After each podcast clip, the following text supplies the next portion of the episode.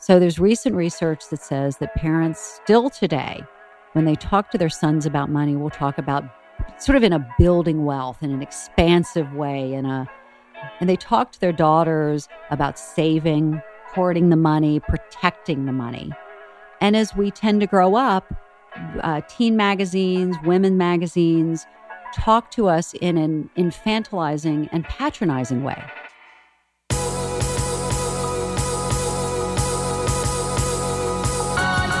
You're listening to the Almost 30 podcast, a lifestyle podcast hosted by Krista Williams and Lindsey Simcik.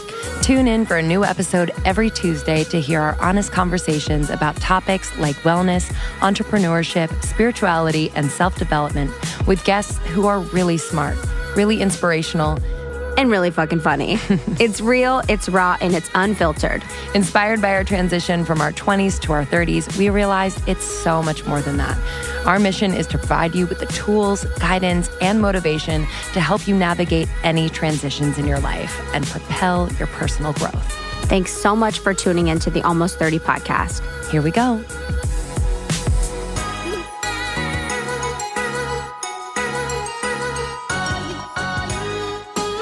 What's up, almost 30? Hello, almost Welcome 30. back. It's us. Lindsey and I took a little Reiki break from worky work. This is what we've been doing. We've been designating a sliver of time to go for a walk. Yep, walks are life. Walks are life. I've been encouraged by many a psychic to take more a walk. Ooh. Mm-hmm. I like that. What'd they say? Move your fat ass. or no, they said move your flippers. yeah. Oh my God. They're like, put your flippers in the ocean. um, no, just like Colette was saying that. She's like, take meetings walking. You need to be walking, move your lymph more. Yes. You know, because LA is beautiful, but dude, no one walks. No one walks. It's heartbreaking. Dude, my walk game in New York. Yeah, I would actually like to see a before and after of like my my butt or so. You know what I mean? Like just parts of your body where like walking really works. I was at my very, very slimmest in New York. Mm. we Dude, were I'd also get doing 17. like I know. I was doing 20 soul cycles a day. Literally. I'm like, I was Oh, I was like I was living on like 15. Yeah, I was like drugs, 15 quest bars a day, and then like fucking 20 SoulCycle classes. yo. I used to heat up those quest bars. Like Yo, it was just. I was talking about quest bars with someone Yeah. yesterday. I know. I remember us talking about it. And it just was a huge part of my life when I was living in New York. Before they changed the recipe, dude, I used to you you don't even know. My bar game has been bars are my crib. Oh, it was and I would used to have six a day. what? Yeah. I know that's not normal. I'd love and to I take. recognize that completely. And all your you- feedback is valid. can you imagine? if you're weirded out, that's normal. Can you imagine the colon hydrotherapy tank as the shit falls through, and it's just like a m- wad of quest bars? Dude, I was like, just, it was just like so, I was like, wow, high protein. Or like, wow, nutrition is easy. Yeah, yeah, literally. literally. Nutrition tastes like a brownie. Totally. I used to heat it up. Those cinnamon bun roll, uh, bars. Too, too sugary for me. Cookies and cream was my oh, shit. cookies and cream is good. Justin likes cinnamon roll. He was the first one that introduced me to, um, uh, to Quest bars a long time ago when he first came to visit me in Chicago. Wow. The first weekend that we had sex. Wow. What was that like? Well, it was after six months of knowing each other. So It's the craziest thing He's like, I've honest- ever heard. I know, isn't I'm that the a hoe. craziest? He's like, yeah, it was crazy. I actually don't, we were out that night. So yeah. fireworks, basically. Were you like, it was amazing. you're like, I'm going to let you do it. I know, literally. I was like, it's time. Close the door. Oh. Got all horned up at the club. Yo, nothing's home. better than getting horned up at the club because it's like, it's like very, um, Performative. performative, but like you're not, you can't fuck in the club. Can't fuck So it's like you can do everything but the dirty stuff in the club, but you can kind of like get Oh. close to it. You can totally like touch the things. Totally. It was like Swipey swipe. room, which no longer exists. It was like three in the morning. Mm. I was like, all right, it's been six months. Do you? I'm like, Say um, yes or no. Yeah, honestly, I'm like, what's going on here? right now, also in my water. So I have a water here at the table. This is a chemistry lab. I've got a lot of yeah, I've got a lot of tinctures happening that I want to share with you guys. Sakara detox water, the one with chlorophyll and trace minerals. So the Yeah. chlorophyll is great for your blood, and then the trace minerals um, bind to toxins and really helps get you hydrated and helps you glowing. Mm-hmm. I've been putting that in my water, and I really really like it. Press Juicery also has really good mm-hmm. tinctures too. The B complex is amazing. It helps with energy, helps just like overall concentration and focus. They have a liver one, and that one has ginger, nettle, green tea, jujube, milk thistle. So milk thistle is really good for um, your uh, liver. So I also have that in my water. And then I've been putting um, Shanti Wellness hemp blend in there. So it's Shanti, S H A N T I Wellness, and it's their hemp blend just in there just to be chill. But that's in my water right now. I've been really obsessed with tinctures in my water. Yeah. Not to change the subject really quickly just- from me I and just Justin having the- sex for the first time with my tinctures, but That was purposeful. gotta do what you gotta do. Yeah, literally. I just put that uh, that chlorophyll and trace minerals in my mouth without water. Don't do that. Wow. Yeah, Justin said that too. He's like, But I'm like, ooh, it's concentrated. Put it on my tongue. Yeah, I know. whatever. I have to always dilute it. But I think tinctures actually, when talking about 2019 wellness trends, which we weren't, um, but if we're talking about that now, I think that's going to be a huge trend. I think so too. Yeah, because it's more concentrated. People are like, I think the pill thing is great and will always be there. But I also think there's something ritualistic about tinctures and it's like your own little, I don't know. and the chemistry lab. bioavailability of Yeah, everything. So it's like oftentimes in tincture form, vitamins or minerals are more bioavailable than in a pill form.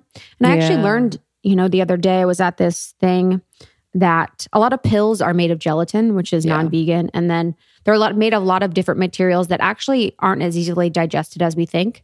So the most easily digested thing to put your pills in is tapioca. Oh, So tapioca starch. So a lot of times, or some pills are, and some pills aren't. But I just thought that was an interesting thing to note. Yeah. And now I kind of look for that. It's not like a differentiator or a deciding factor in my pills, but it's something I look for because that digests so much more easily. yes. I think there's like a vegetable something or something like that too. Yes. Yeah. Mm-hmm. Noted. What's this book? Oh, I wanted to talk to you guys about this book I'm reading. Mm-hmm. Almost 30 Nation. Gather round. I'm going to tell you a little story. So I'm reading The Food Therapist by Shira Lenchewski. Um, and she's actually coming on the podcast. Oh. I, I DM'd her. Cool. She lives in LA. And I was drawn to it because it said the food therapist, and I've always wanted to get a food therapist because that's, you know, my goal in the next couple months is to really have a deeper understanding of why I have the eating patterns that I do, you know, the reward system I have with food, just patterning around eating and nutrition and nourishment of my body um, so I can make more intentional food choices all the time. And I'm really liking this book. So, The Food Therapist is really, really good. And I thought you guys would also like it too. But there was one thing that I thought was very interesting I wanted to bring up on the podcast because it's been something I've been thinking about. The relationship of the prefrontal cortex in our in relationship to food and making mm-hmm. decisions around food. So the prefrontal cortex is what she says, Shira says, it's the part of the brain that is the command central for self awareness and willpower. Think of it as the control panel that helps you resist instantly gratifying behaviors in favor of bigger payoffs for your future self. So this is the part of your mm. brain that, you know, if you look at a piece of cake, would be like, hey, let's think about, you know, how you're going to feel tomorrow or maybe your wedding or, you know, whatever it is that you want in the long term rather than the short term game of just enjoying it or, you know, just eating the cake. So the other parts of your brain would essentially be like, oh, let's do this. It tastes good. We're thinking it. about the now. Yeah. Yeah, fuck it. Um, so the prefrontal cortex would be the sage. It's uber reasonable and diplomat of the bunch. So the prefrontal cortex, though, is what helps you make conscious food choices and resist the urge to overeat or jump at every baked good that you see. And your prefrontal cortex is also helpful in decision making in your everyday life. So when you wake up in the morning and you are thinking what to wear, what to make for breakfast, which route you want to take to work, um, what you want to order, you know, from Amazon, eh, to send that email or not, or you know, to have that conversation with a partner, to go out with your friends this weekend. So a lot of the decision making that you do in your life is reliant on the prefrontal cortex. So it can get tired and it can get overused. So oftentimes when people come home after a long day of work, when they've been making a lot of decisions, in and out of meetings, all of the things, their prefrontal cortex can be so tired that it causes them to grab whatever's closest to them. Ah. Eating an entire box of cereal, eating tons of crackers, eating six quest bars. You know, whatever it is that, you know, you find yourself eating, it is because you're it's not that's not the full reason, but a lot of times that is the reason. So for me, I've thought about that as it relates to my food choices and I definitely see that at the end of the day when I'm exhausted and you know we've been making tons of decisions or doing what we're doing and my inclination will be kind of just like so tired and wanting the quick fix or wanting the Yeah. the treat and my prefrontal cortex will be exhausted so it's not helping me to mediate against making that bad decision. Wow. So you'll reach for whatever. I've thought about that too. And like what I've done to mediate that or help that has been using things like Thistle, my meal delivery, Sakara, my meal delivery. I actually use milk and eggs too. They'll send my avocados, they'll send my nut milks, my apples, whatever. And using those meal delivery services or Amazon Fresh or whatever you have can really help to, you know, alleviate against all the choices and all the options. Because right now, I can't imagine if I was to think about what to eat for breakfast, lunch, and dinner. It's a really, you know, it's a lot. And I think Mhm. a lot of times people get overwhelmed with the choices or whatever. And for me, I like variety, especially being plant based. So having these options really helps me to save my prefrontal cortex energy for making decisions as it relates to the business. Yeah. Wow. That's so interesting. Isn't that fascinating? I never thought about exhausting that pre- prefrontal cortex. And I'm sure it applies to like every aspect of your life, like where, you know, you're exhausted in making decisions. And then either it's like kind of maybe an irrational reaction to something, it's Yep. just like being less thoughtful Yeah. about everything you do. Wow. There's a book called The Art of Choosing, and then there's the Choice Paradox, I think. And those are really, really good books that talk about how we have so much options that can be anxiety mm. inducing and stressful for our brain because we see, you know, like if you go to the grocery store and you're looking at toothpaste and you see 800 toothpastes, you know, you never feel like you got the best toothpaste. So it can always feel like everything's open ended. So it can oftentimes be stressful. So figuring out ways in your life that you can mitigate against that, you know, is really thoughtful. And we even think about that with Netflix. You know, every time you go to Netflix, you're like, like, what, what? the F do I watch? Yes. There's no more Fyre Festival documentaries.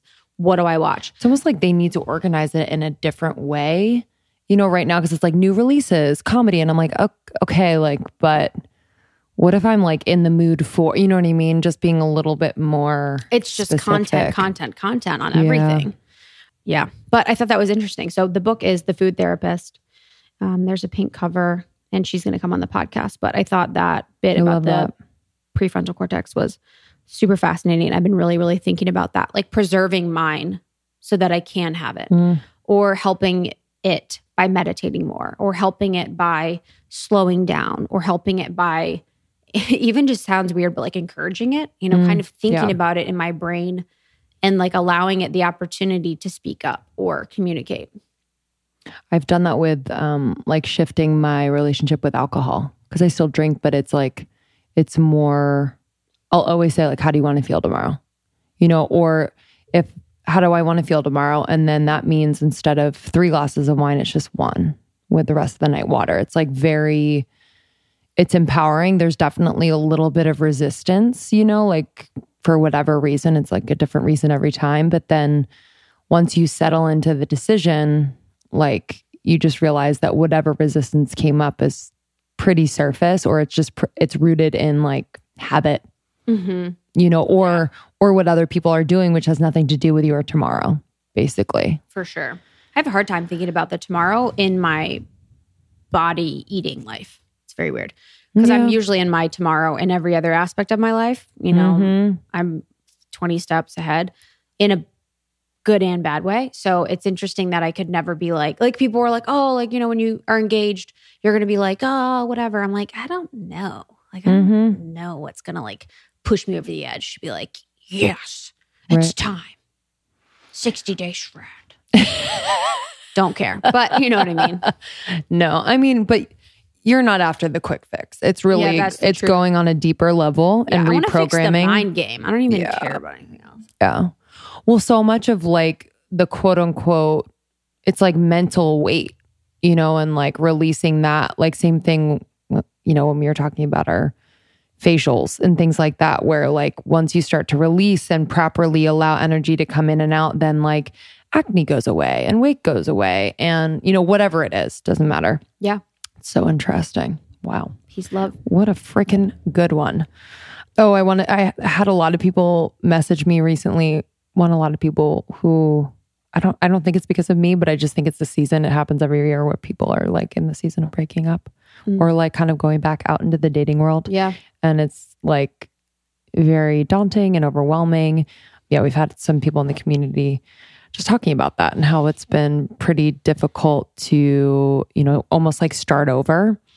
And I feel that. And just as kind of an update to the more conscious dating, because I think a lot of a lot of us can throw ourselves back into dating and just do what we've always done because that's what we know and that's what we're confident doing.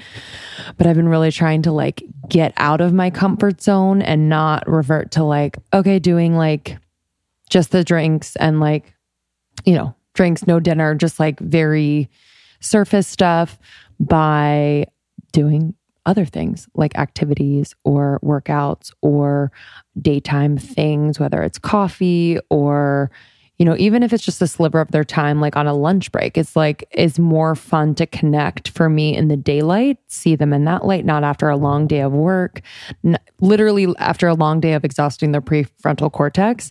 And they're kind of, you know, not quite all there. And then drinking's involved. So I've really kind of steered away from that. And don't get me wrong, I do like going on dates where we can have a glass of wine and just like relax and all of that. But especially for the beginnings of it all, I'm really interested in like seeing people as themselves. Yeah. You know, and, If I was a and dating app, myself. I'm coffee meets bagel. Oh, yeah, I was on that. I, that's that's Mhm. me as a dating app. Yeah. Morning meets carbs. Truly. Do you know what I mean? I'm like, Truly. I'm, a, I'm a daytime. Cash me gal. at the Jewish deli. Literally, catch me never meeting you past seven p.m. it's hard. Yeah, it's actually really hard. And it's interesting though, because I think it's good to question that because then they also do too. And I feel like a Mhm. lot of men maybe aren't interested in that as well, but they feel like they kind of have to They fall have into to. that paradigm of doing, you know, we meet for a drink and then we go to dinner, you know, just following that normal C dating path. So I think it's I think it's really good and it gives them permission to do that too. Like what are you actually interested in? Do you want to go on a hike? Do you want to go to a cooking class? Mhm. Using this as an opportunity to find like something fun you both can do outside of that. Yeah, one of the best dates I've ever been on was a cooking class. Yeah, I think that was a good one. We were talking about that, that. the other day. just being in, like it's fun like you know when they are kind of go that extra mile and plan something like that and then also just communicating when i'm feeling like i want to say something and not playing the game which i've had to kind of coach myself through every day because i there's a part of me that doesn't want to get hurt or just look like a fool the conversation is usually like, what is the worst thing that could happen if I just say to them that I want to see them? You know what I mean? Like, and how would I feel if someone said that to me? Like, even if I like them or not, like, I would be like, oh, wow, cool. Like, I, I like that. I like that honesty and just like that forwardness that it says confidence and yeah, and just making sure that everything I'm doing is coming from a place of just like authenticity to myself. Like, so I'm not doing things because I'm like, well, this is going to make him like me and this is going to make him trust me and this is going to make him think that I'm going to be a great mother to his children. Dude. I mean, me for my entire life, but really not doing that. I used to do that when I was like fucking 15. Oh, yeah. Like, huh? you like baked him a ham? He's No, like, for all real. right. I would like bacon shit. I used to bake my boyfriend cookies and his roommates every week. How pukey. Pukeville. Yo. That's why I married someone But- else. But it's so funny. Like back then, the dudes would be like, man, she's the best. yeah, you're the best girlfriend. She's fucking material. You're like, okay. I'm like, next time, cleaning your dorm room. honestly, but you lived for that. Like I did too. Yeah. Like I lived for that. yeah, it was very weird. Hmm, whatever. That like approval. Totally. But yeah, it also like, I, I try to put myself in their position sometimes, which sometimes is good, sometimes is bad. But just seeing that as like a little, what are you doing? Take care of yourself. Hell, I mean, psh. you know what I mean? but also in a lot of situations, maybe they didn't see their parents. You know, Oh yeah. Well, I've been also thinking that's like the the last layer to it all, where I'm really one going deep sooner. Meaning, I if I'm interested, I want to have deeper conversations sooner. It doesn't mean we have to talk about kids. It's like, what was your life like growing up? Like, what are your parents like? What do you love? What lights you up? You know, just knowing that, so I can really understand. You know, especially how he was programmed growing up. Like, does he have a mom, dad, like all that stuff? I'm laughing because like I'm doing it now. no, I know, no, I know that too. But I'm also laughing because like girls are amazing. Do you know what I mean? Like But like, it also protects me hundred. from like assuming that he's whatever. Like, totally. Hell, I mean, it's just like the best questions. Like, I mean, I'm doing that shit too. It's just so funny, like how I know. we find ways to be more compassionate and to be more Mm. understanding in every in every sense. You know, to give them the opportunity more by knowing them on a deeper level. And every time I think I've dated someone and my friends have dated someone, it is such a growing opportunity for men. Yo, like when you are conscious and you are asking those questions and you are like really going deep and like saying things to them they've never heard before or making them think about things and relationships in their life they've never heard before, it is powerful. Oh, yeah. Powerful. Yeah. Because they come back with similar deep questions and they're like, oh, this is okay to do. Okay. Okay. Okay. You know, like, Yeah, they- like oh, I've never. you kind of see that. them like, because you know they're boy, you and them and their boys are not playing, you know, Mm. N64 and being like, hey, what do you think about your mom and dad's relationship? you know what I mean? Like totally. That's beautiful. That's, that's beautiful, man. That's beautiful, dude. Sick, sick. This is perfect, perfect segue to our to our guest. I'm sorry, Sally Krawcheck. I know, literally. I'm sorry, smartest, richest woman in the world. Too bad she's like my girl. She's awesome. She's I was awesome. so I don't I actually didn't know what I was expecting to be completely honest. But Sally came over to the stude 8:30 a.m. truly on the damn dot. on time, like just looking like a million bucks Yes. and like so sweet, so down to hang and laugh and just like tell it how it is. And I just really appreciated her her energy. I mean, she checks all the boxes. She's honest. She's funny. Like, yo, we were laughing. How?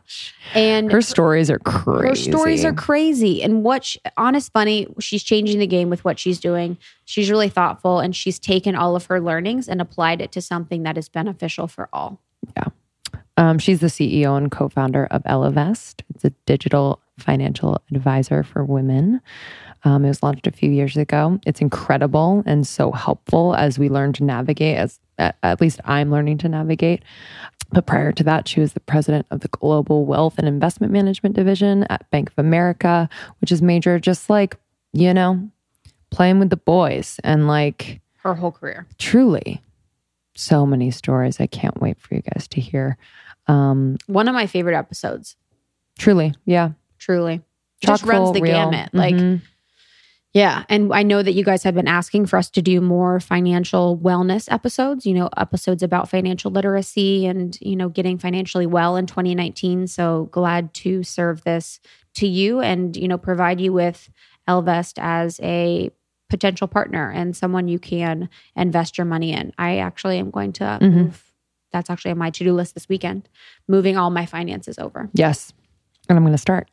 Yeah. I haven't started yet. Got like 14 beanie babies. I'm going to see if I can. Yeah, can't wait to trade. Honestly, Literally, I'd be like, Dad, this Princess Diana bear is going to be worth millions of dollars. Uh, all right. Well, if you love this episode and it resonates with you and you'd like to share it with your friends, anyone who could use it, please pass it along. That means so much to us and has helped us grow. And it just means the world. So thank you. Thank you. Yes, Austin event, March 26th, diversity, inclusion, Mhm. and social consciousness with Rachel Rosen. It's going to be amazing Love it. at the refinery. Uh, tickets available on almost30podcast.com. And then um, if you are interested in starting a podcast, you can buy all the resources you need to start a podcast on yourpodcastpro.com. That's Y O U R, podcastpro.com. Almost 30 podcasts on Instagram, almost 30 podcast on Facebook. And we love you. Love you.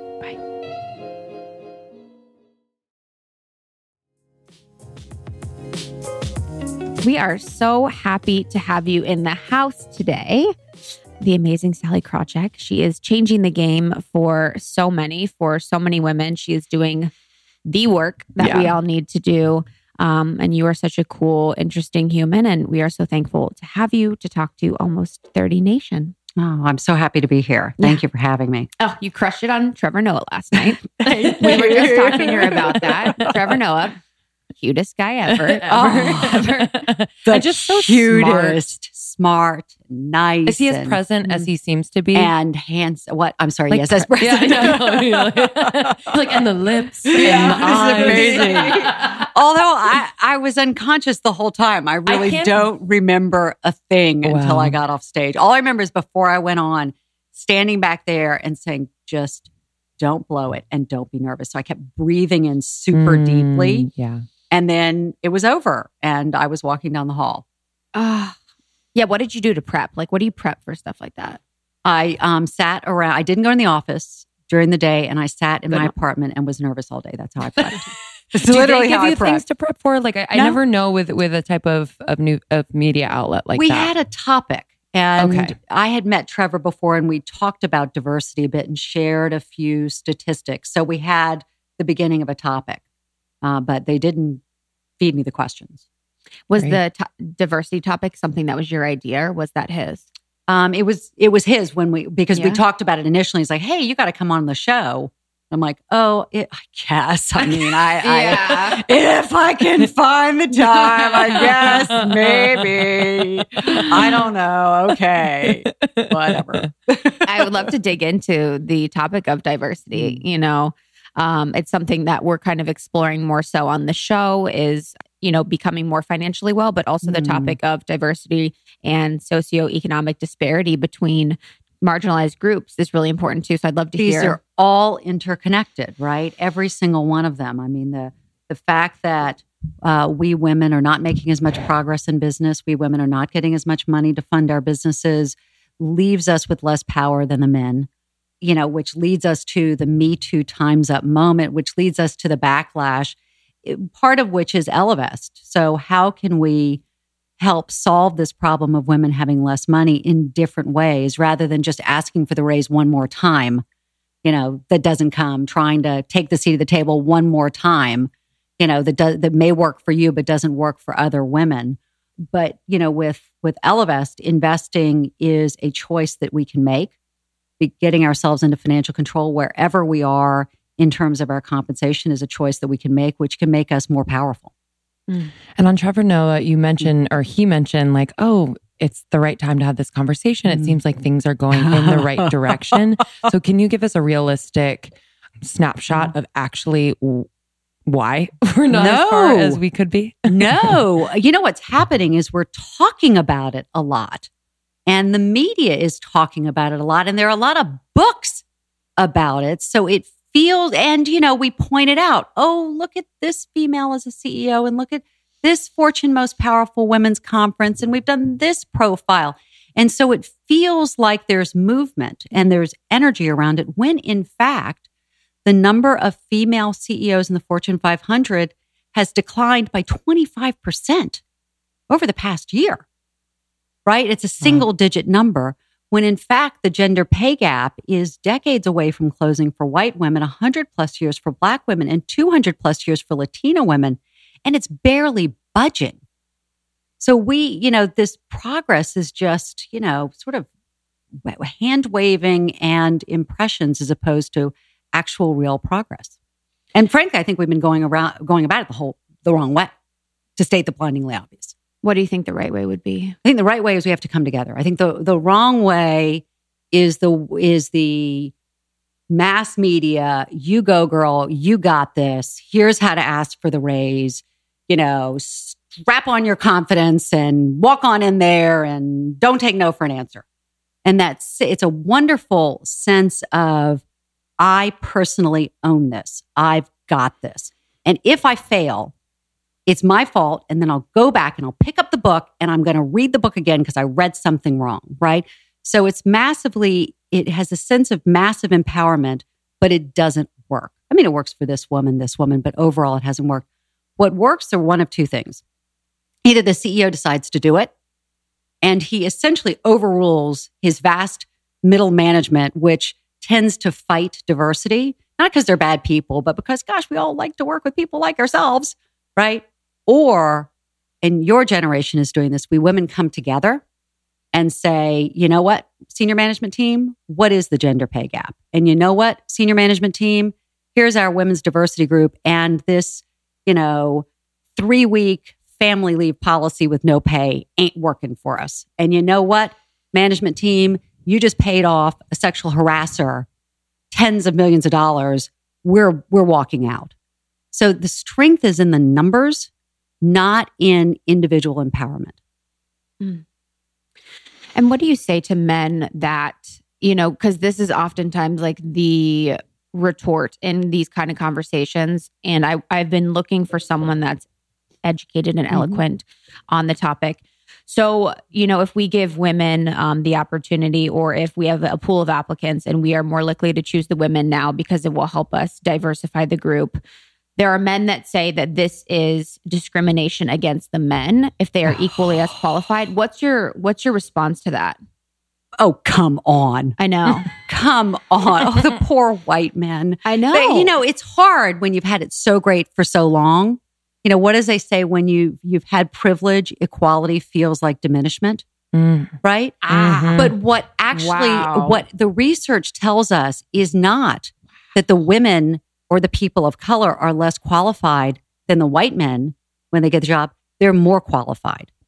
The research tells us that white men are promoted based on potential. Think about it. It's it's Wow. white men looking Wow. at white men saying, "I can really imagine how he's going to do this job." That young fellow reminds me so much of myself, so I'm going to promote him. Whereas women and people of color are promoted based on their accomplishments. So the bar is higher. So that old, you, you know, your aunt would come home from work and say, I feel like I have to work twice as hard to get, you know, to the same level. The research says she's right. And I'm not even now going to talk about once she gets home, she has to do all the housework and childcare. Wow. Yeah, the bar is so much higher for So women and marginalized people. Mm-hmm. And I can't imagine how that feels on a in an in a one-on-one interview when that person in the room, the woman or the marginalized person is knows that their white male coworker did not get the same questions or had that bar at that same level. It must just feel oh, like that would put me in such a deep dark I don't know that she knows, right? Well, I don't mm-hmm. know what you know what what we Yeah, that's do so because Yeah. we've been socialized again that this we have to be perfect. We own this, and so the reaction is not this isn't fair, and you know I'm going to go out and march. The reaction historically has been I'm going to have to try harder. I better try harder. It's me. You know, I better put in the project sooner. I better what, and then eventually she'll drop out of the workforce eventually when John gets promoted and Steve gets promoted and Stuart gets promoted, Chad. you know, by the time Chad, I call him Todd. by the time by the time they promote Todd, that's a good one. like, you know Todd- what? I'm Todd not getting promoted. best friends. I actually would love to do a Todd study. Norman's They're in the same frat. Yeah, Norman's, Norman's great. Norm, we've known Norman for 20 years. I- Todd's a fuck up, but he got the job. yeah, honestly. He got a few DUIs and, you know, some Yeah, rape charges. he's a good guy. Yeah, but he's a good guy. Grew up, grew up Let's have a beer. Yep. Let's have a beer. Beer Honestly. is good. So like He's a fellow Pats fan. But here, here's oh oh, don't even get me started. but here, you know, I actually want to do a study of what is the amount of economic productivity that is lost in this country by women and people of color working for nice guys who are biased against them but don't even really know it. oh, don't even wow. make me fall out of my fucking chair. Wow. That's what I'm sitting here too. It's like I as a white woman, it like fucking breaks my heart to think about someone of color like or like a diverse group that's not white working their asses off and not understanding that there's a bias against them that's like actually keeping them down and that it's just them and they're not Mhm. working hard enough or they're not smart enough. That is like it breaks my heart. Like, And doing it alone. And yeah, You know, exactly. e- when I was y'all's age, oh, you're oh, I know I'm crying. She's actually I crying. Just, I'm, I'm having a that. few cry interviews where I've been Mhm. crying because it just hits me. Like I just, I really, you know, and I'm not looking for anything from the audience here, but it really it breaks that breaks my heart. I agree with you. You know, I completely agree with you. And, uh, you know, as a younger white woman entering the workforce, at least I could look around for a period of time and see me. Yeah. Now, when I got into my 30s and 40s, I, you know, the the white women had left, but every step of the way, marginalized individuals are alone. And, Mm. you know, it's tough to have shared experience with people who aren't having this the same going through the same things that you are. I'd love to know about your experience. Like you said, you saw yourself when you first went into the workforce. And yeah, I just I kind of want to get get get a uh, Well, here's what be happened. the fly on the wall. Like what was it? Well, like? it was terrible. So, first of all, there were other white women around me when I started in, in on Wall Street in the late 1980s. Mm. Um, but it was still very tough. It was a free for all of let's get the girls out of here. And so I would come in and there'd be Xerox copies of male genitalia on my desk, Get which the hell out of here. I, it was, I tell you, it's sort of hard to figure out what it is when it's a Xerox copy because it's squished. Dude, you're killing me. Right? It was squished. And I'm like, what is this? Somebody said to me a couple months ago, did you ever figure out whose it was? I'm like, no, obviously not. what are we going to do? not, Like, a, a- what? a lineup? Wow, It's horrible. honestly. and then, uh, you know, one day I was leaning over Where's a desk. HR? There wasn't. Uh, Like, what was an HR? It was the 80s. Like, what was an HR? But Well, I remember for Boston. leaning over a desk one day, helping a colleague with a spreadsheet, and you know, and hearing this uproarious laughter all around me. What is going on? And there's a guy behind me pretending to have sex with me. Right. So that was the environment, and I was not from an upper class family. My parents went way into debt to send myself and my three siblings to college mm. and high school and all that stuff. So I couldn't afford to lose my job because I had a one year lease in New York City that if I got fired or quit, I didn't have a way to pay and my parents didn't have a way to pay. So I had to keep going back in there. So I put my head down. I got to better jobs. I became a research analyst at Sanford Bernstein, which was a much better environment. But it was really interesting. Gloria Steinem talks about this for white women that, you know, in my 20s, I, I definitely was like, you know, there's so many women around me. This feminism thing is sort of my mom's thing. And it's sort of ugly here, but we're going to, we're on our way. We're on our way. And then you, in my 30s, you sort of go into this fugue state because you've got a couple kids and you get married and get divorced. And one of the kids has a learning issue and the cat's sick and get married again and blah, blah, blah, blah. And then you're in your 40s and the kids are teenagers and you're running around.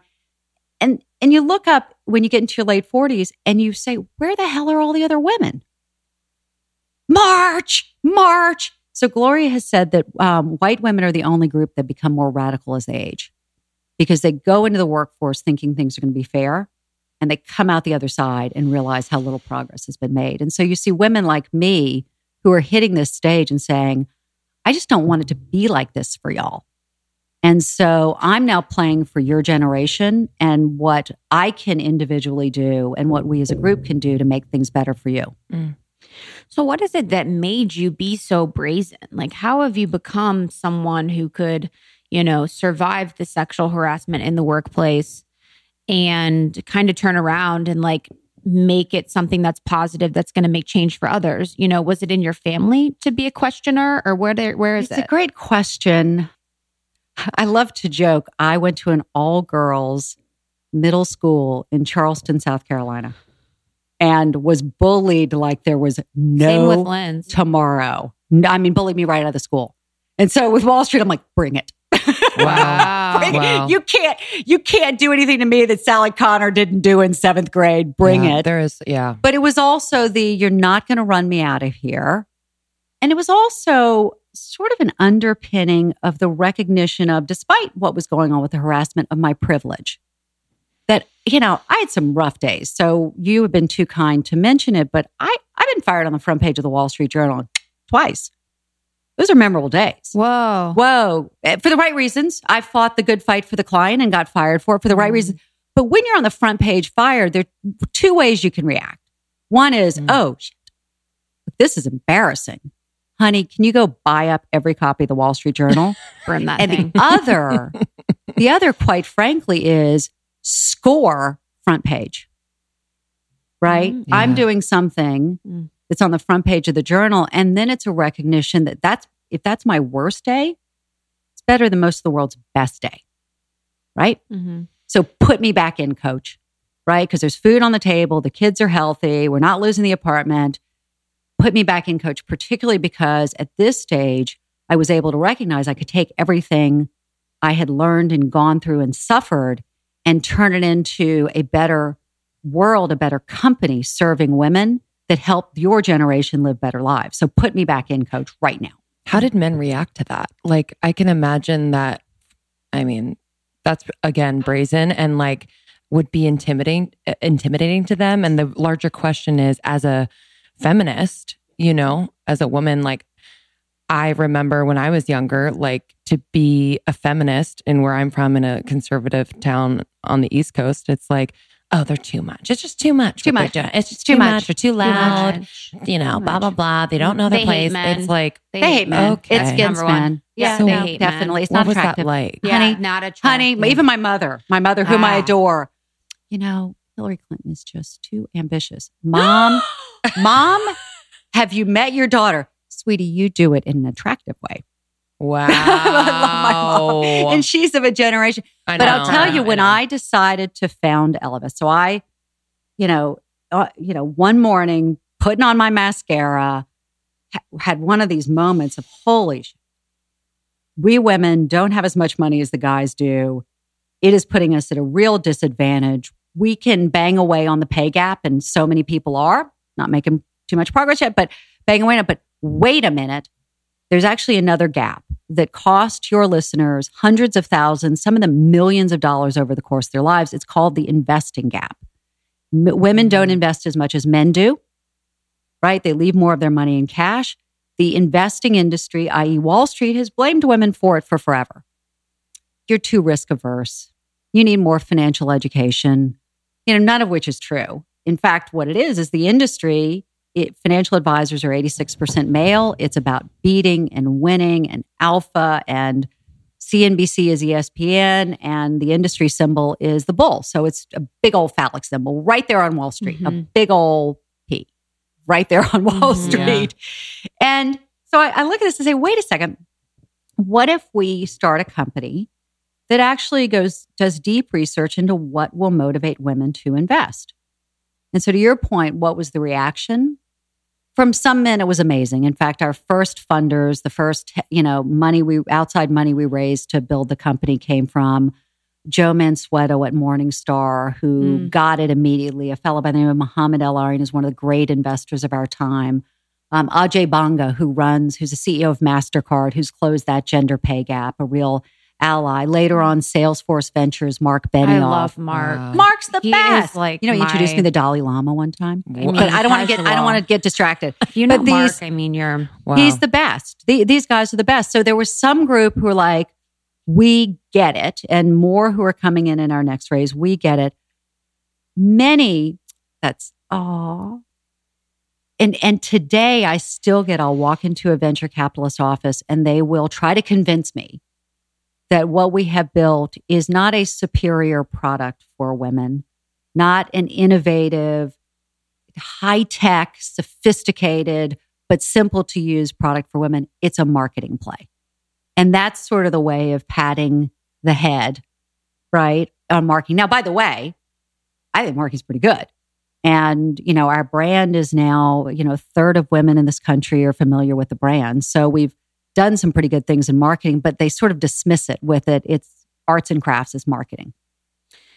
Wow. Because there are a lot of companies now that are kind of taking advantage of the that and kind you know, playing to the feminist movement or like the female empowerment movement and marketing to it. But I've never thought of that Ellevest does something like that. And I've never thought that a man would recognize that and kind of say that. It's kind of like him looking in the mirror.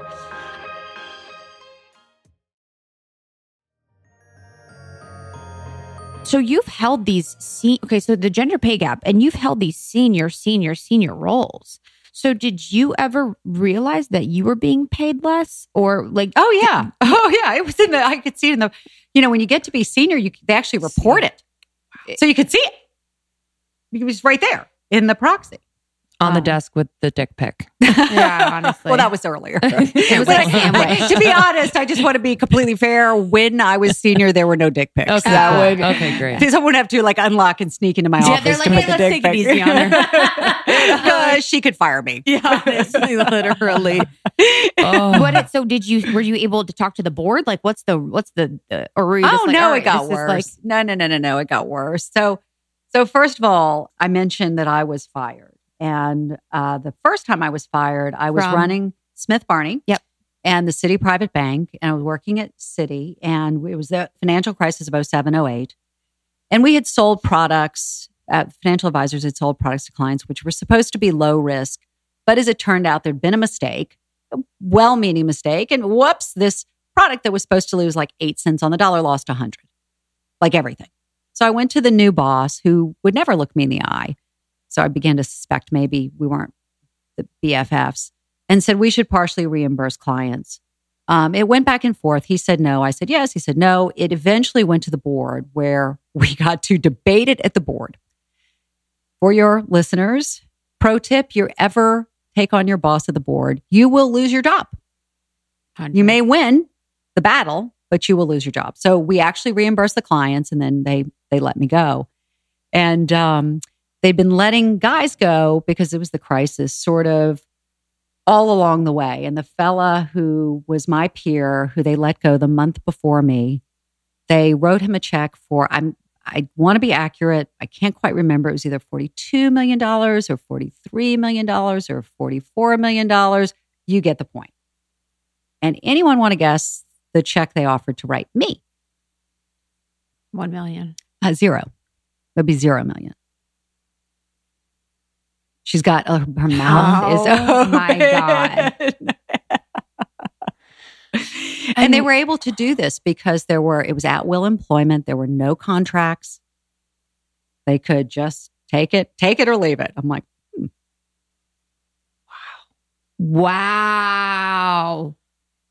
That's the thing. That's, and I, this is my problem with, you know, and I know that I'm just screwing myself in this situation, but I want to speak honestly, is looking at the financial system and financial institutions. It's so disheartening to hear something like that because I'm like, oh, all y'all are just scratching each other's backs. Yeah. A lot of this is Mhm. scam. A lot of this is like really un uh, dishonest practices and a lot of it is like only benefiting the very high up so it's hard for me to figure out like to invest in it and to be like uh, you know put money in, in investments and be a part of it and i guess that's why Ellevest exists why we found an Ellevest, Yeah. right? Mhm. Because look, when you you have so much money being managed and you're earning fees off it, a lot of money can slosh around. You're one of these big companies. There's just a lot of money, and these individuals make a lot of money. At Ellevest, because we are tech enabled, we're taking so many of the people out. So we're using technology to put together much more highly customized investment portfolios than a human brain can do at a much lower cost. So mm. these numbers may not seem big, but typically, if you were to go to one of the big firms to have your money managed, they would take a fee of the stated fee would be maybe 1% of your assets, but with underlying investments, maybe 2, 2.5%. At Ellevest, our charge for our digital offering is a quarter of a percentage point, right? And again, that might not seem like that much of a difference, but it, you know, there's a power of compounding year after year after year of having that money go back into your investments and earn money on money and earn money on money and earn money on money makes a huge difference Wow. over the course of your life. So that's why, you know, with Ellevest, we want to be, first of all, highly, highly gender aware, take the bias out of the investing algorithms because the ones run by the guys, unfortunately, kill you at an average age. What? Why does that matter, Sallie? Well, for your retirement savings, if you if you're live longer, you're screwed. Well, who lives longer? Women Mm. Yeah. right? And if if the algorithm projects you earn more than you're going to, you're screwed. Well, who earns less? Wow. Women. So who's screwed? Women, wow right? So we've built a we've taken the bias out of the investing algorithm, can do a much more highly customized portfolio at a much lower cost, right? So this is investing in Wall Street, you know, 2 and oh. 3.0. So what what aspects of the algorithm are working in favor of females? all of it you know? Yeah. so there's as mentioned the the we we we know you're a female or male. We're gender aware. So we kill you at the right time. We have you earn based on what industry you're in what part of the country you're in what level of education you have. So there's a lot that goes in there to try to get a really accurate picture of um, who you are and what your earnings power is and then really important the, a big difference for us we found that we women aren't particularly motivated by, I want to invest to have more money. I mean, it sounds great, But what really is fantastic is I want to invest in order to buy that beach house in five years. I want to invest in order to have a baby. I want to invest in order to start my business. And so, what the algorithm does, it's really great, is it takes in your information, it calculates what you can do, and it tells you you need to deposit $100 a week. You need to put in 10,000, whatever it is. And we will get you to this goal. Our target is to get you to this goal in the vast majority of markets, up markets and down. We perform super well during the market volatility of October, November, December. And sort of the twist, and it's subtle, is in order to have the highest returns, what do you do? Take on more risk. That means your portfolio bounces around. In order to reach your goal, what we do is we give you the least risk you need to reach it right? So we don't want to give you more risk than you have to do. We want to get you to what you want to achieve and hopefully give you a less bumpy road along the way. Mm. Wow.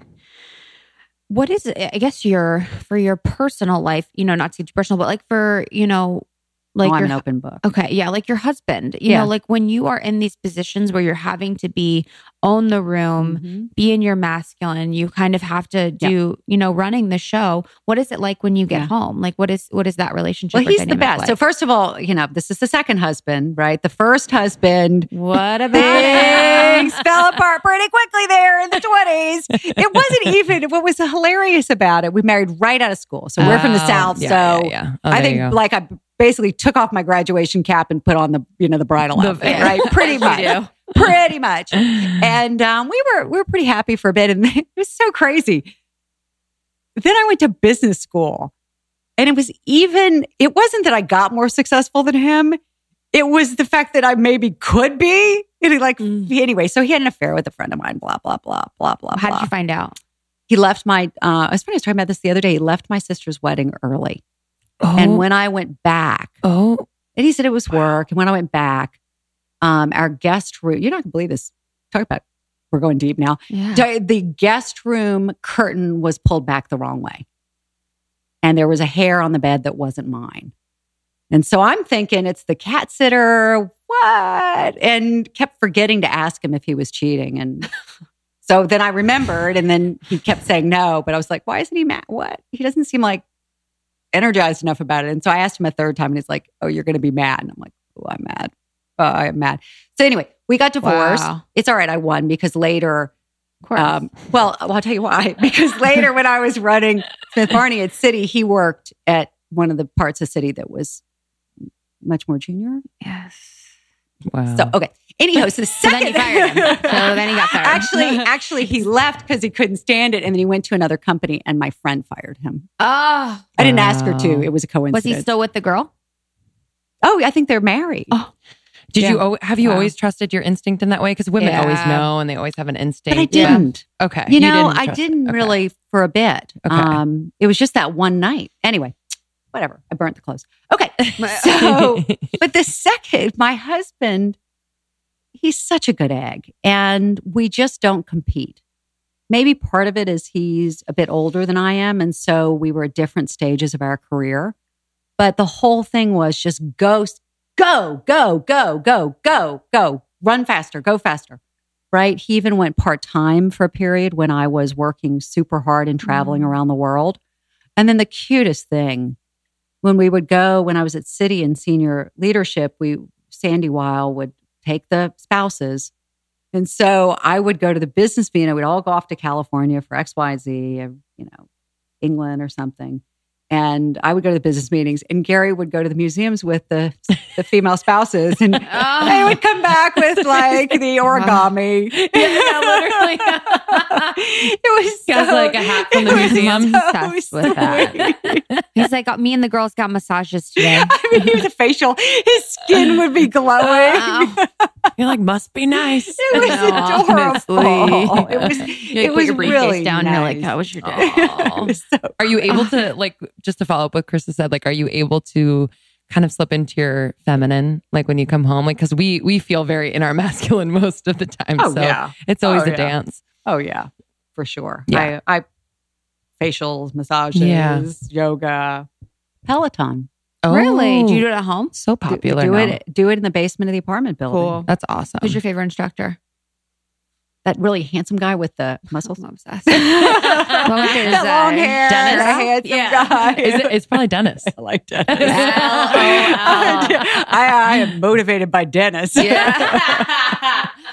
what do you have to say? Um, Although I have to tell you, a couple weeks ago, I was I was um I was riding, and one of the female instructors, three quarters of the way through, right, and you know they overwork you. I should not be doing that exercise, and I'm just die, like pouring with sweat, thinking I'm going to vomit.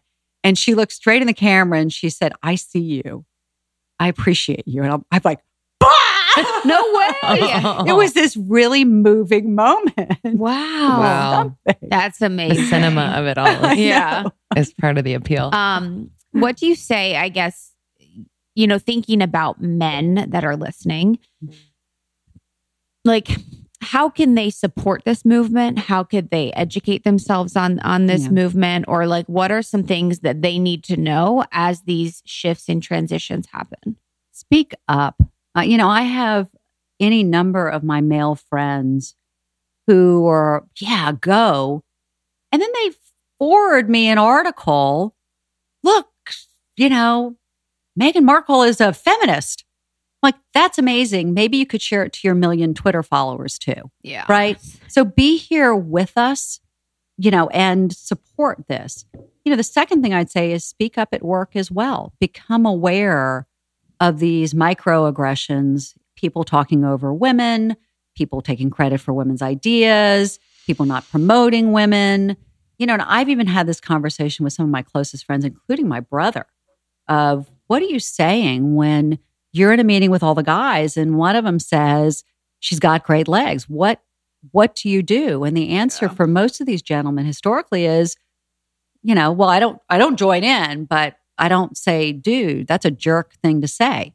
Right. And so begin to use some of your political capital to help us move forward. And the reason you want to do it, it's the right thing to do. The reason you want to do it is it makes businesses better to have more diversity in leadership and throughout the company. And the reason you want to do it is because you don't want anybody talking about your daughter's legs when she gets there, right? Just Yeah. put her little cute, adorable face over that other woman and think about do you want this for your daughter? And the answer is absolutely not.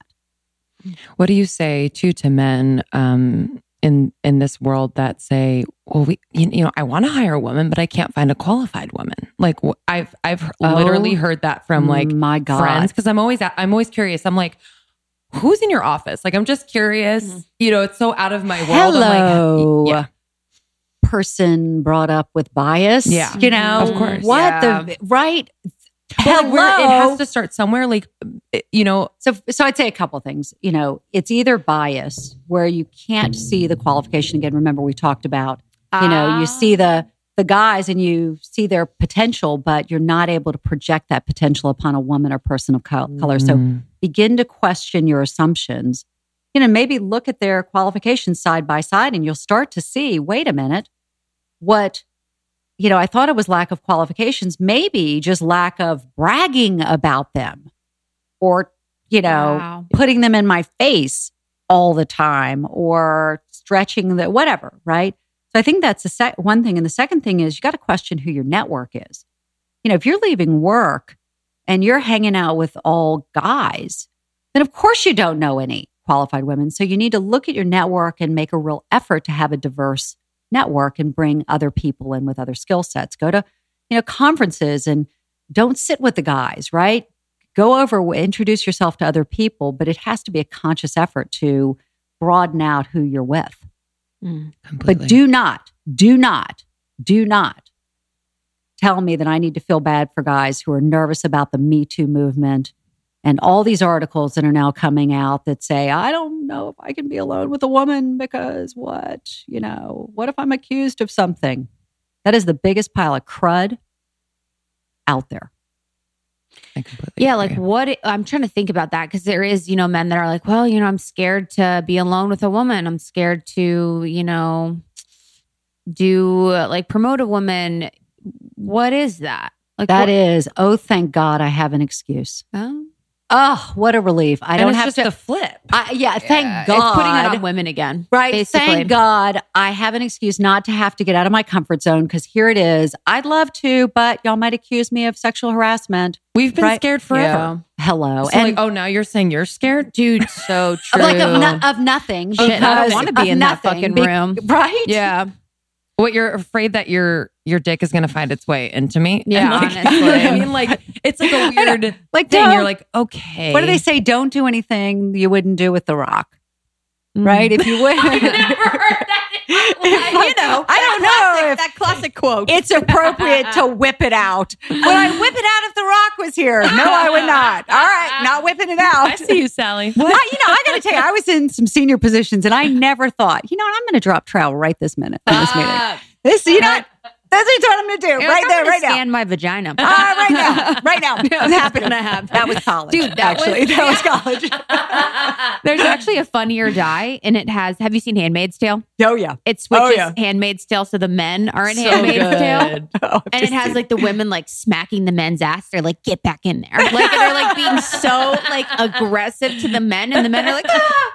It is the most amazing thing to like see the roles reversed. It's like just like that. Oh, Um, this is an interesting question that I don't know Yeah. if we'll be able to answer. But so a lot of the um, benefits of hiring someone that's diverse, so a woman of color, um, or a woman, Mhm. or you know someone that's just not a white person, a white man. Ha- their benefits include things that are not as tangible or quantifiable. Would you, would that would you say that's true? And is there a way that we are in the future able to quantify those benefits? I think they've been quantified. So, well, you know, well, this person brings this characteristic, that characteristic, that. Yeah, there's some research about it. I think the more important research is what the outcome is. That when you have diverse leadership teams, companies have higher returns on equity, lower risk, greater innovation, greater client engagement, greater employee engagement. The power of diversity is so great that these diverse teams outperform higher IQ teams. That's what the research tells us. And then mm. you, you you try to go in, and actually in my book Own It, I talk a little bit about well, what do we think it is that in this case women bring that's different, right? Well, we you know the research tells us it's more of a relationship orientation. We tend to bring more holistic thinking. We tend to be more risk aware. These aren't rules, but they, they're sort of rules of thumb. And so the power is if the guys are risk taking and the women are more little risk aware, that balances each other out, right? If the guys are, you know, let me make a decision as gentlemen tend to on fewer data points, women bringing in more data points sort of, you know, evens it out. The research is there and it's there for big companies and it's there for startups. You may have seen the research by First Round Capital that says that women run startups have 63% better returns than male run startups. Now, you want to guess the percent of venture capital dollars women get? one percent. It's three. So you were, Wow. you know, but it's sometimes it's four, sometimes it's two. But so the research is there, but the research itself simply hasn't been compelling enough to change things. And I think in part, it's because maybe the CEOs get it and they have a pronouncement we will increase diversity. And then middle management's like, yeah, I think I saw a piece of research once. I think at the town hall, the CEO said to increase diversity, and I'm going to hire Bob. Yeah. Right. Mm-hmm. Because because what do I want? You know, I, I want comfort. I want, you know, a workplace that is not way too challenging. I want to make my numbers, but without having to break a sweat. And Bob's my guy.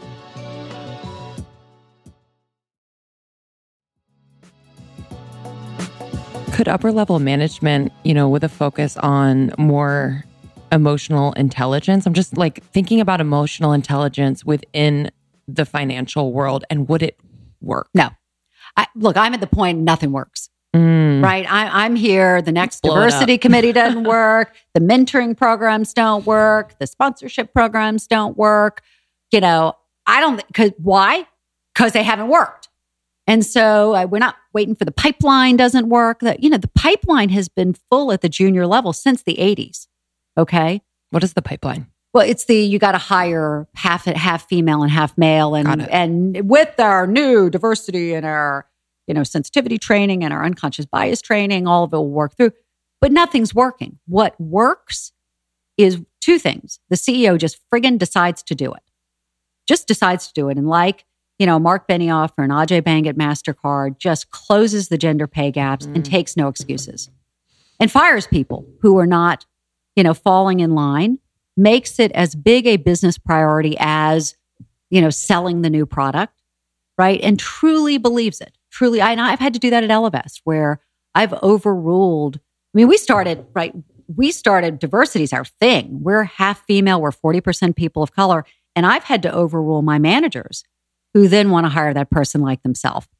And I have to say, your bias, you know, your subtle gender bias is showing. I'm going to overrule you because that's just what has to happen.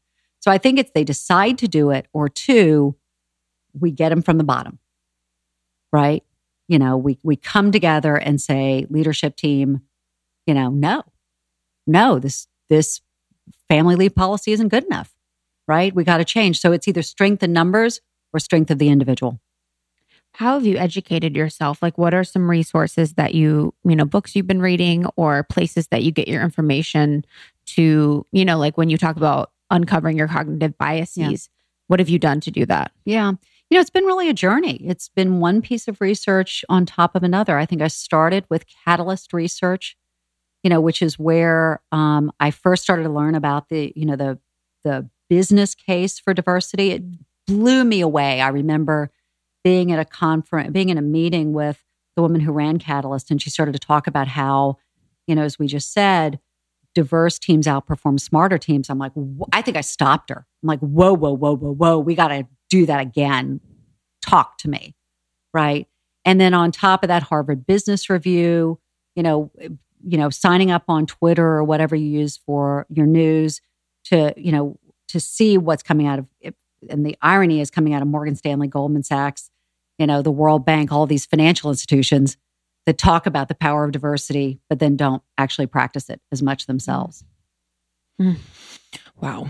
Just to switch gears a little bit, I, you have a son And a daughter. and a daughter. and So- two cats. Oh, raising feminist cats too. yes, indeed. yeah. So what you know, like raising a son, Yeah.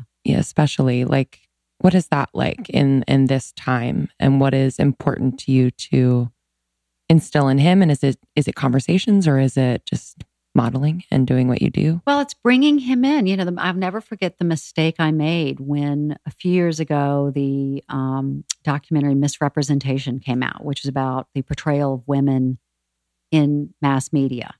And for the days before, telling my daughter, it's coming out, we're watching it together. Get your homework done early because on Tuesday night, eight o'clock, we're watching it together. And she and I are right there on the sofa. And Jonathan walks in the room, and I'm like, I am such an effing idiot because I told her we were watching it and I didn't tell him or my husband. And happily, he was like, Hey, what's going on? And brought the whole family in. Right. And so, as a mother, you know, making sure you're having these conversations, not just with your daughter, but with your sons as well, is super important. Mm. Can't wait.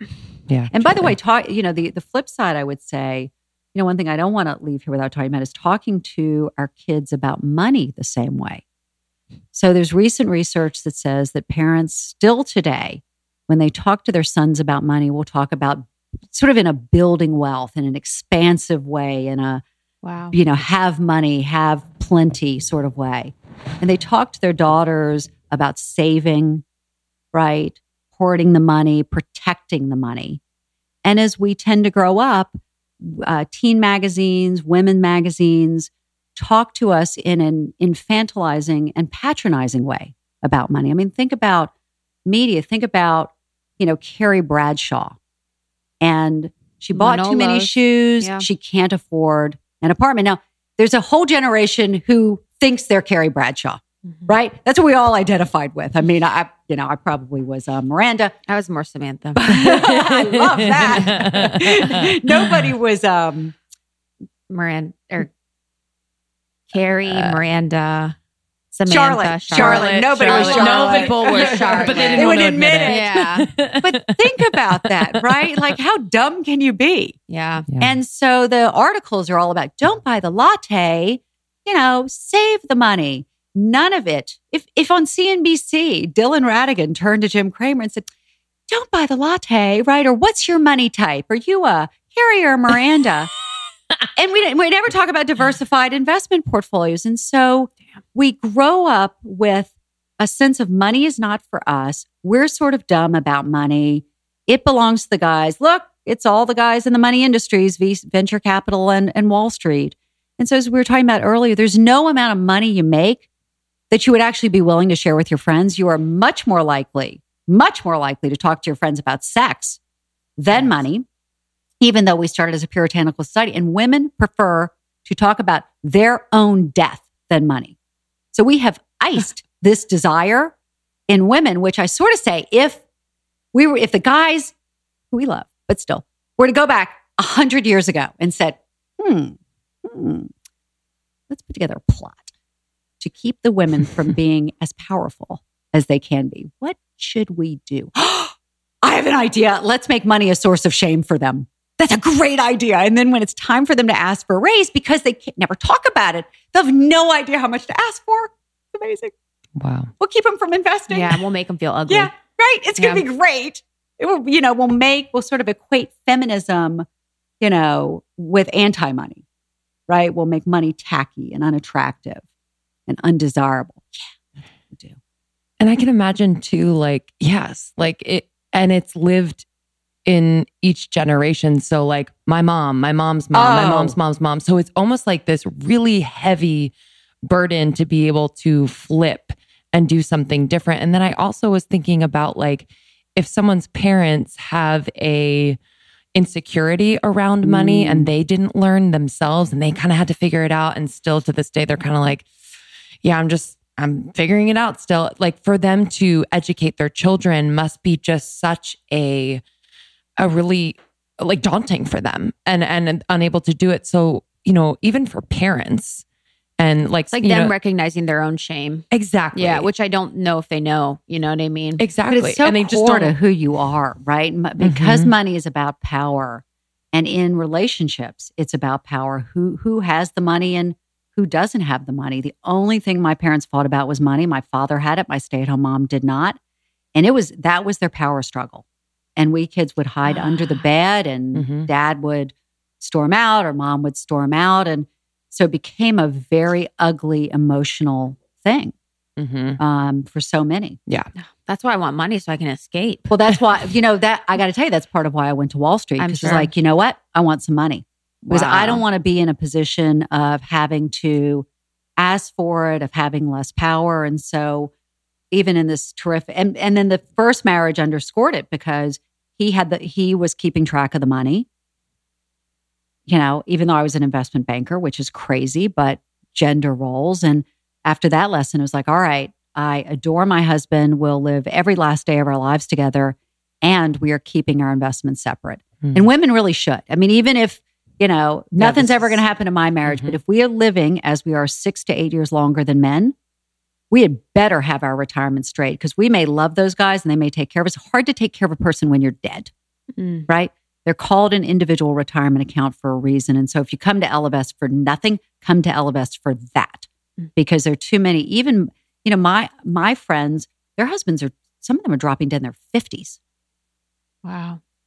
Oh, it's that testosterone. I know. Right? It's corrosive. Yeah, on the and it gives them heart attack. Right? Yes. And the toxic masculinity. So, like resistant to, you know, doing healthy things or like, you know, doing yoga. It's like for females, stretching's for females. You know, it's almost like feminine to take care of yourself. Oh my God. That's exactly right. You know, I we tell my that. Fuck y'all. Well, I, I know they've really missed it. like, oh but we say that if my husband were ever to have a massage, like the unwinding of oh the stress would be heard across the world. Isn't it God. funny how they resist massages? Like I can oh never God. imagine like my dad or like men in my life to get a massage. They'd be like, I, I don't want you touching me. Right. Yeah, honestly. But the other joke is he'll come out looking like Hugh Jackman. Yeah.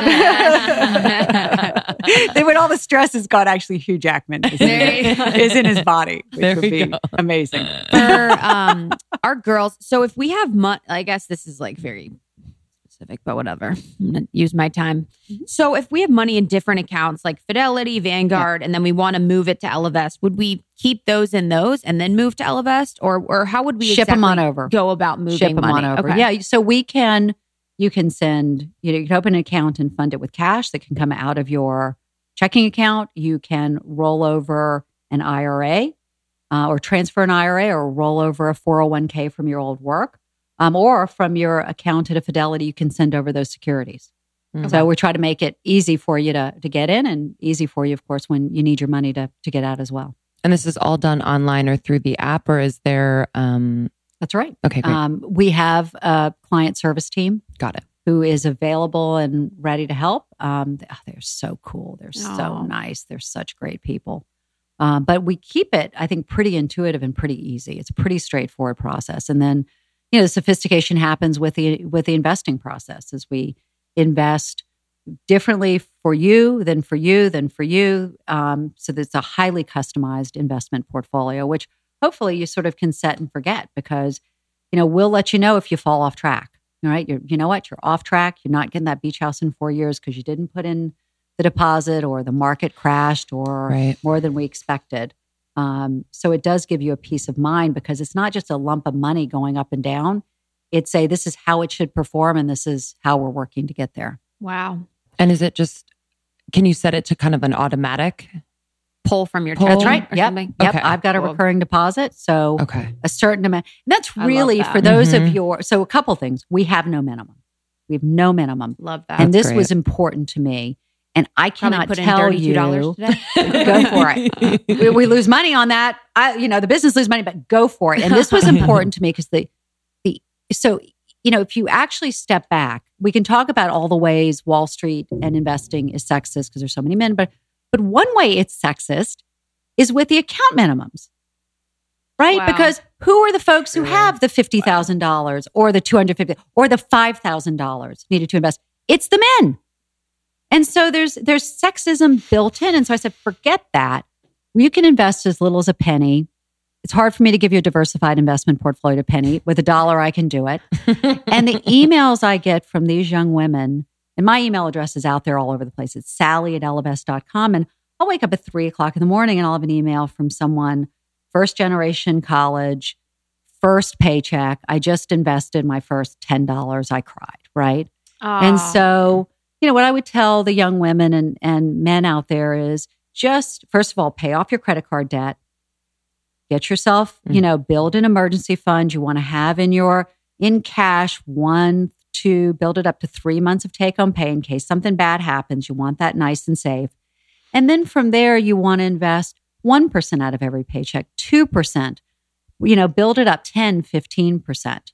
And just have it automatically go into whether it's Ellevest or someplace else so that you're taking care of future you, right? You're, you know, what you can think about is every dollar you spend today is a dollar grandma doesn't have. Actually, because of the power of compounding, it's many dollars grandma doesn't have. And so make sure to take care of badass grandma you some part out of every paycheck. Mm. Wow. Wow.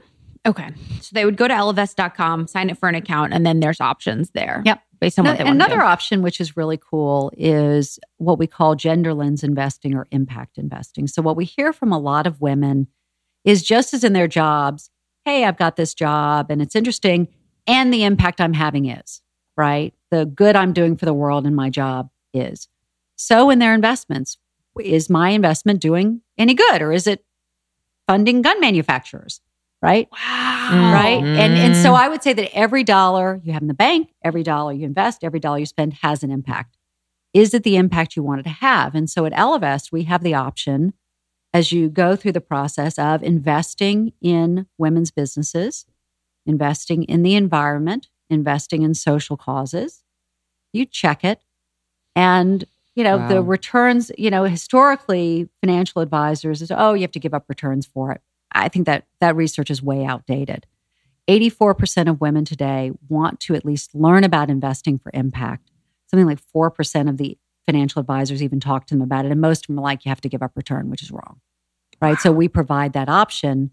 And for those who are like, what? Invest in women owned businesses? That feels sort of weird to me. I don't know. I'll have to think about it. I'm not sure. I would say you're investing in a gender right now. You're just investing all in men. Mm-hmm. Right. And so this is a conscious way of using your dollars to sort of tilt the playing field. And back. like money is energy. And so to like put it in in that way, like I can imagine, obviously no research is being done on this because it's a little woo woo, but it's like, I can imagine that the return on that, not only financially, but just karmically Yeah. is something that happens. So I love that aspect. And we have to, right? The the guys have been had got this a long time ago. Our brothers got this. Invest in each other, promote each other, talk each other up, right? We didn't get this. And so just beginning to move this needle a little bit with, you know, these $7 trillion of investable assets we women control is a means to changing, you know, changing the playing field. Whoa. Incredible. Wow. This has been Sallie, you're the best. yeah, best. this has been amazing. I'm so excited for you guys to listen to this and for you guys to check out Ellevest. Thank So you. where can people connect with you? Yep. So come on over to Ellevest, Mhm. E L L E V E S T dot com. Email me, Sallie, S A L L I E, at Ellevest dot com. It comes, dir- I promise you, directly to Careful. me. You're like 3 a.m. It really- Hello. Oh, yeah. Actually, it was really sweet because the other the other week I wrote about my insomnia, which I get this time of year, which is Oh, why I'm really happy more to be in LA that. with you right now Aw. because New York is insomnia city. And I wrote about it. It was the greatest thing because the next night in come these emails from women. Are you awake? I'm awake. Are you awake? I'm like, I'm awake too. Oh my God. Wow. Amazing. Wow.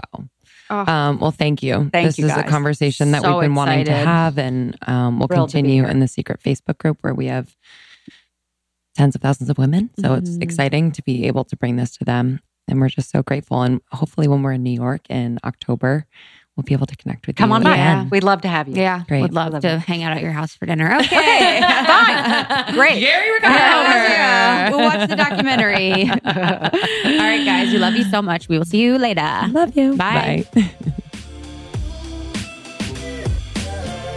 Sallie for Prez. Sallie for Prez. What a cool chick. S A L L I E, mm-hmm. which is badass. Badass. I'm feeling it. She's so cool. Thanks for coming on. Us right after Trevor Noah. Feels appropriate. Man, what I would do to Come out.